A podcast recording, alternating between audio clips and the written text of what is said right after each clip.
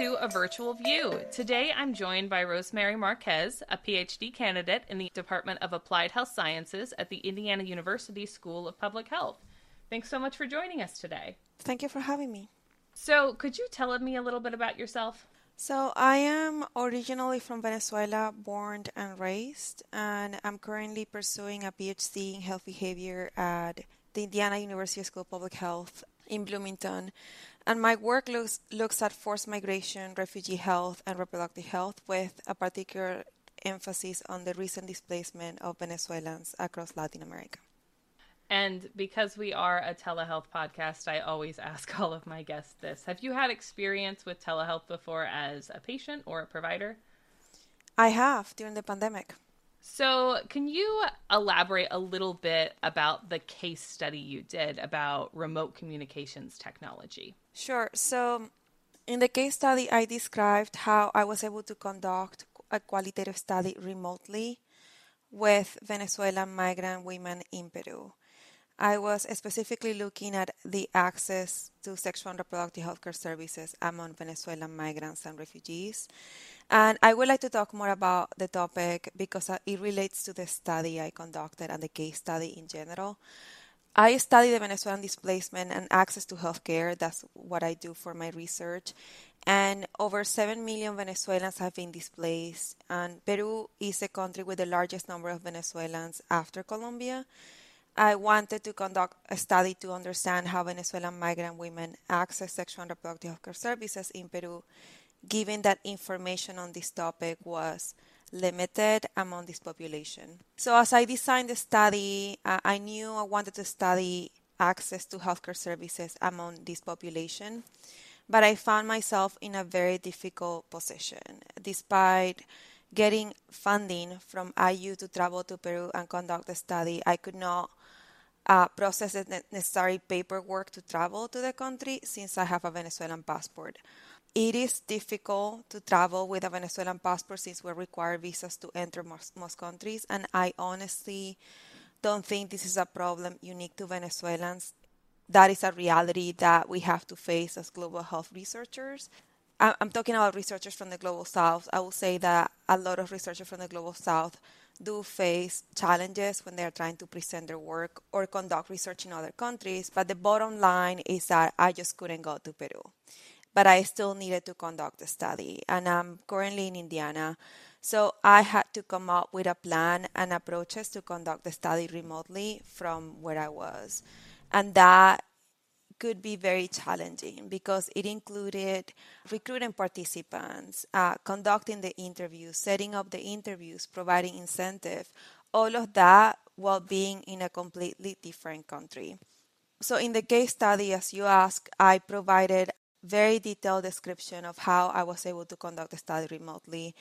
And I would also would like to add that I'm not Peruvian. I haven't never been to Peru.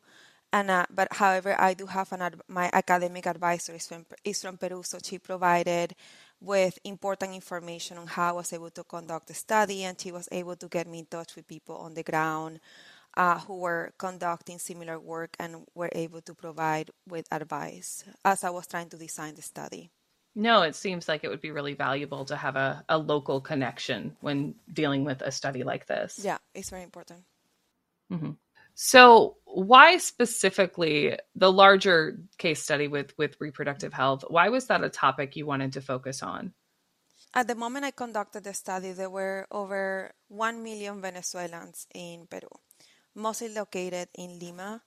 And there was very little information on how they access or how women of reproductive age access sexual and reproductive health care services in the country. However, I knew from survey data that the usage of modern forms of contraceptions was very low compared to local Peruvian women and even women in Latin America. So that is why I got interested in the topic because of the limited information that um, existed, and also because I wanted to actually understand how they navigated the system to access these kind of services. And the most appropriate way to do it in this context was qualitatively. You connected with a lot of vulnerable and at risk groups while doing your research. There's maybe no one more vulnerable than migrant groups like this. So, how does remote communications technology help to hear from groups like this that may face barriers being heard or connected with otherwise?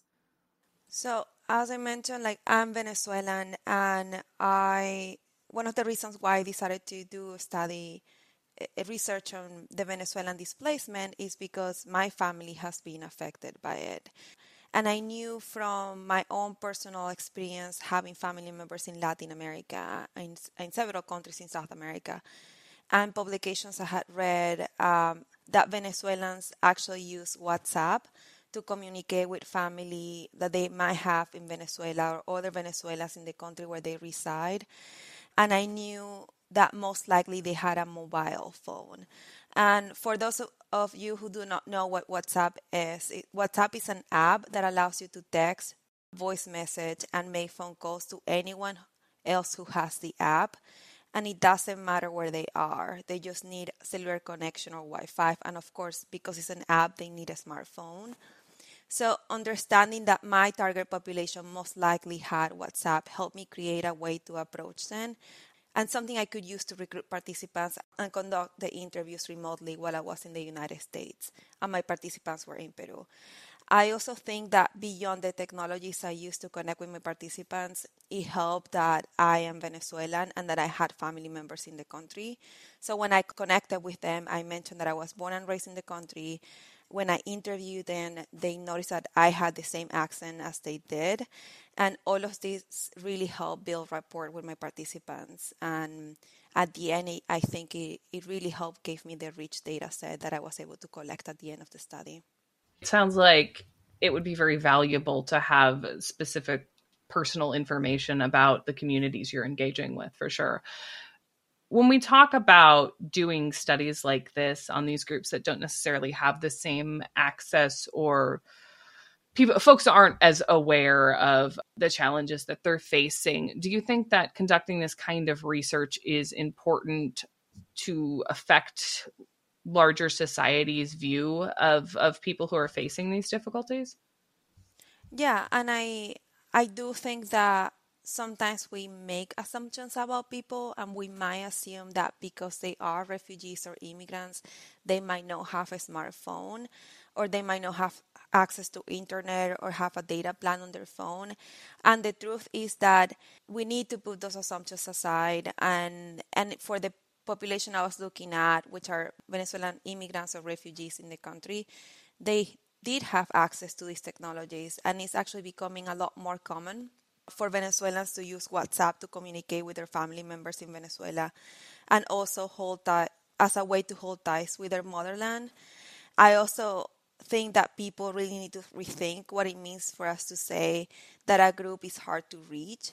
Like, hard to reach to who? I mean, they were not hard to reach to me, and I was in Indiana. With that being said, I also would like to acknowledge that Venezuelan migrants who probably did not have a mobile phone or what with WhatsApp or data, I might not have been able to reach them.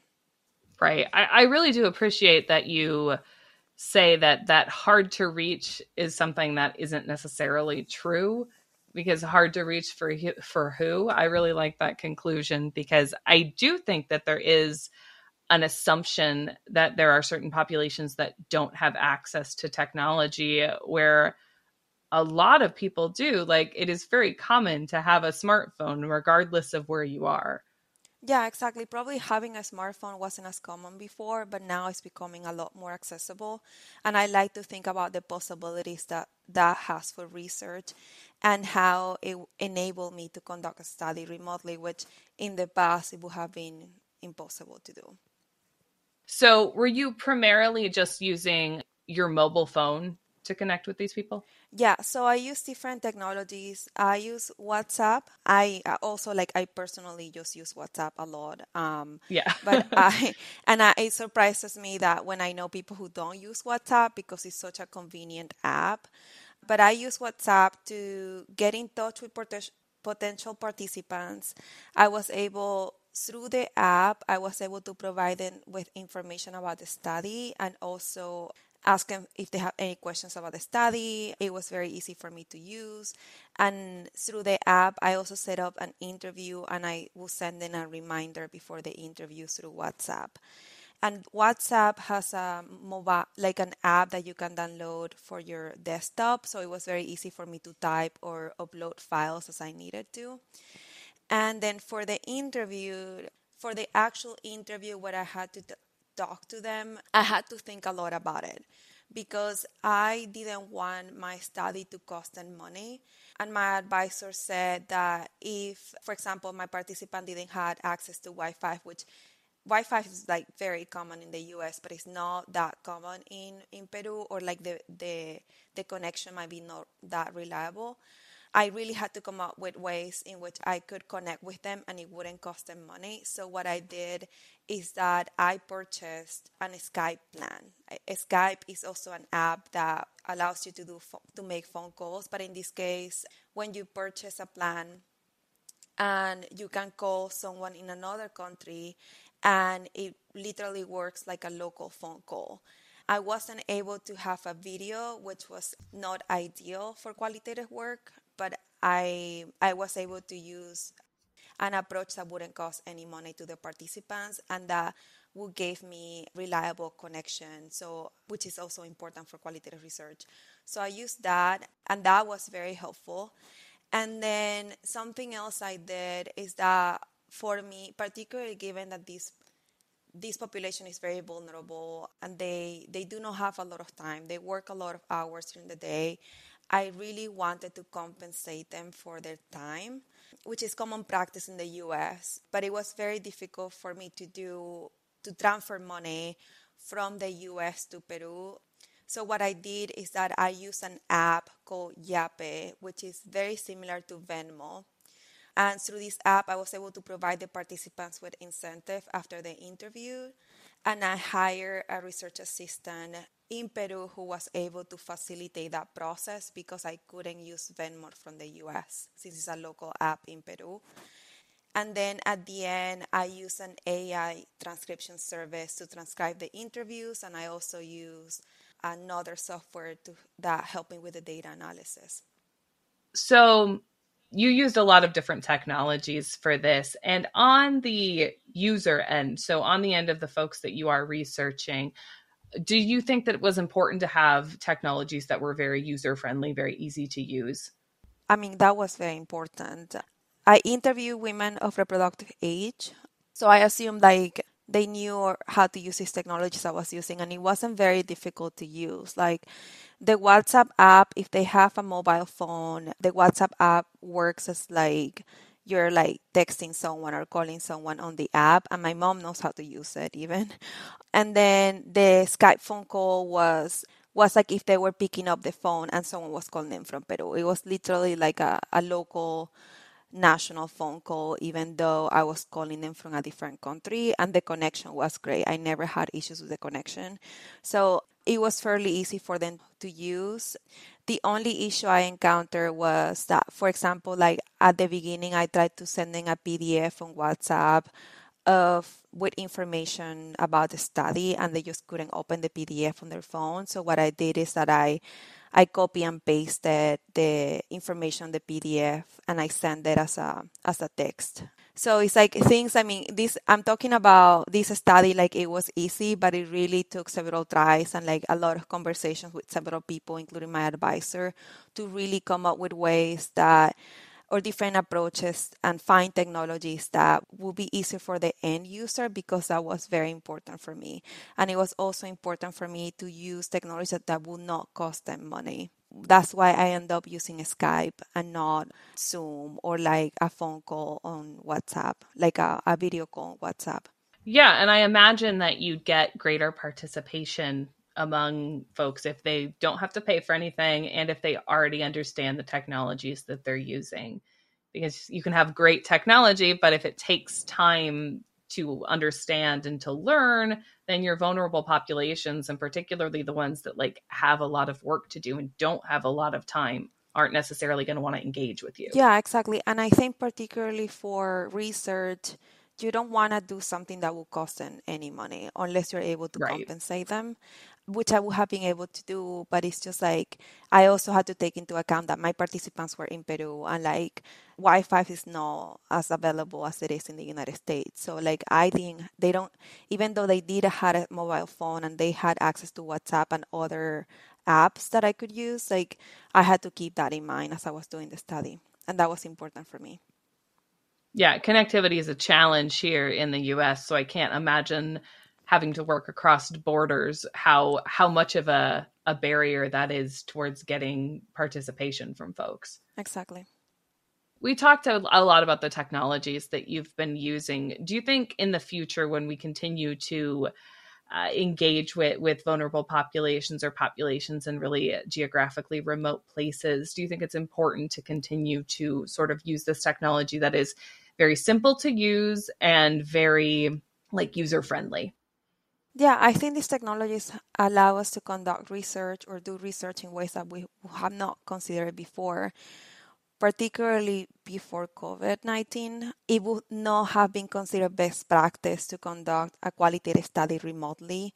But during the COVID 19 pandemic, those technologies became a lot more common and it is it is possible. So like it has become more of a common practice for qualitative researchers and other researchers to conduct studies remotely and it's also it's also very cost efficient i want to say so just to be very transparent about this conducting the interviews hiring the research assistant and providing incentive cost me less than a thousand dollars um, and i wow. would have yeah that's a, a very consider like that was a very reasonable amount given the fact mm-hmm. that I was able to interview 20 participants and provide them with incentives. And that mm-hmm. also takes into account what I paid for the Skype phone plan uh, that I had to purchase and also hiring this research assistant. And, you know, honestly, like I would have had to pay over a thousand dollars just to get there. And that probably makes this kind of research a lot more accessible if you don't have to pay all of these costs and then also a plane ticket, a place to stay, transportation once you're there. So it's really cutting down on costs that way. Exactly. So, could you tell me a little bit about the conclusions that you came to at the end of this study?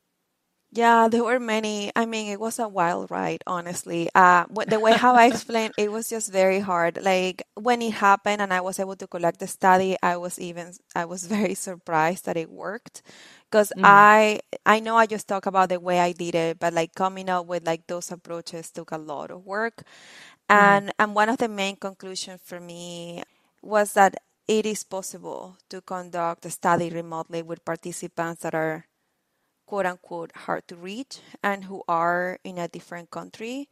I wasn't expecting I was able to recruit and collect data so quickly. I conducted 20 interviews in a period of, it was actually less than three weeks. That is pretty fast for qualitative research. And yeah. in all honesty, I was able to get good quality data for the study and build rapport with my participants in ways that I thought it will only be possible if I were in person.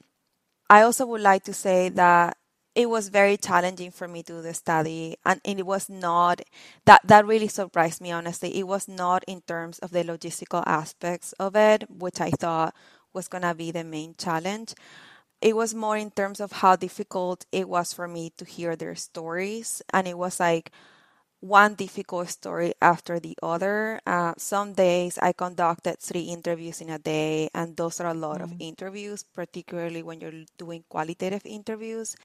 I didn't have a lot of time to process what I had just listened to. And my participants had very difficult lives in Peru, and being and me being a woman also from Venezuela who has family in Peru, it was like very difficult for me emotionally and it was very hard for me not to be there and and feeling that I there wasn't really much I could do. And as a matter of fact, one of my participants asked me during the interview, "What is your research gonna do for me now?" And mm-hmm. I I didn't have a clear answer that I could give at that moment.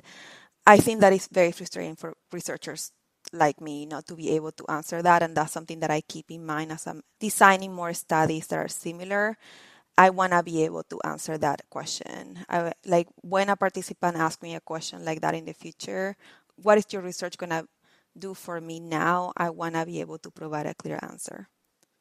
Yeah, that's really hard, I'm sure, because I, and I think that's a problem that comes along with a lot of research where you're looking at these these really hard situations and these really hard topics and you need the information so you can correctly address problems and provide aid but you can't do that as you're researching. You can't do it until the research is done. So i can't imagine how hard that was for you.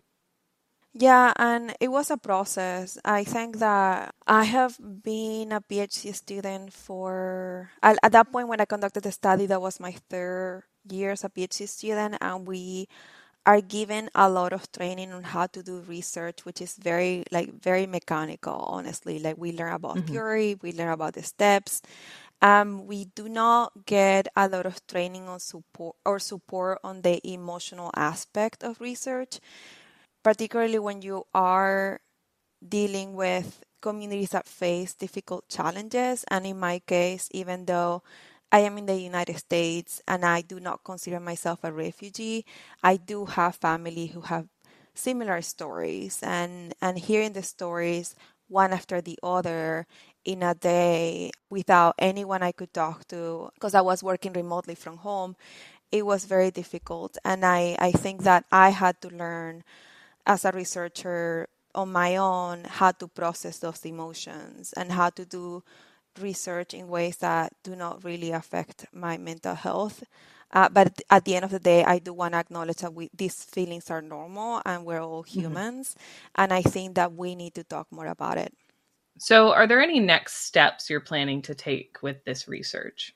Yeah, so the case study describing the approaches I used to conduct the research is published and I would like to find other venues that I to discuss how I was how, how I was able to do the study. That is why I was very excited to do this podcast.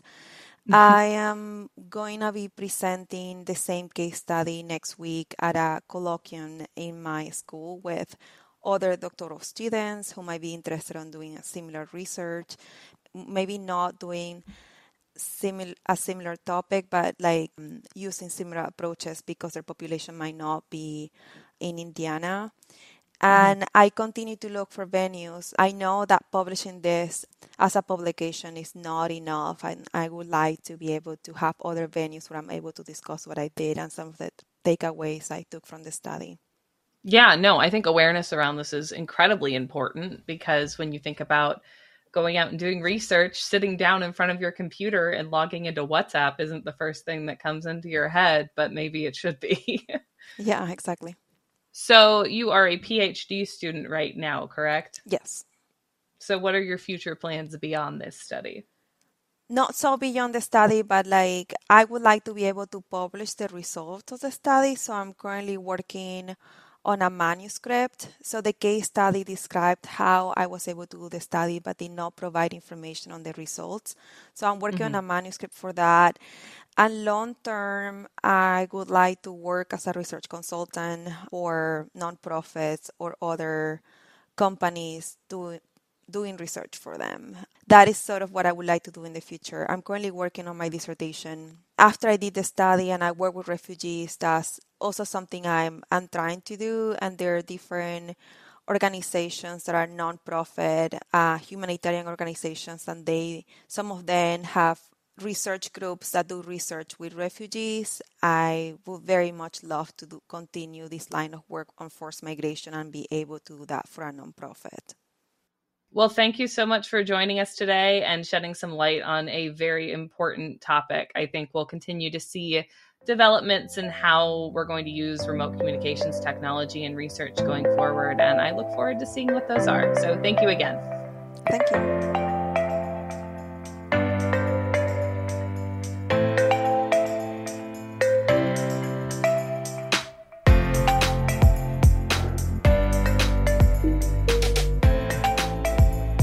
You for listening to a virtual view.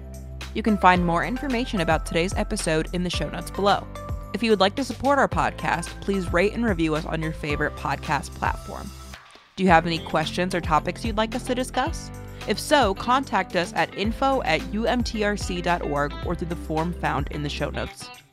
Also, we'd like to give a special thanks to our editor, Tristan Yoder. Finally, a special thanks to the Health Resources and Service Administration, also known as HRSA. Our podcast series, A Virtual View, is sponsored in part by HRSA's Telehealth Resource Center program, which is under HRSA's Office of the Administrator and the Office for the Advancement of Telehealth. The content and conclusions of this podcast are those of the UMTRC and should not be construed as the official policy of or the position of, nor should any endorsements be inferred by HRSA, HHS, or the U.S. government. Thanks for listening and have a great day.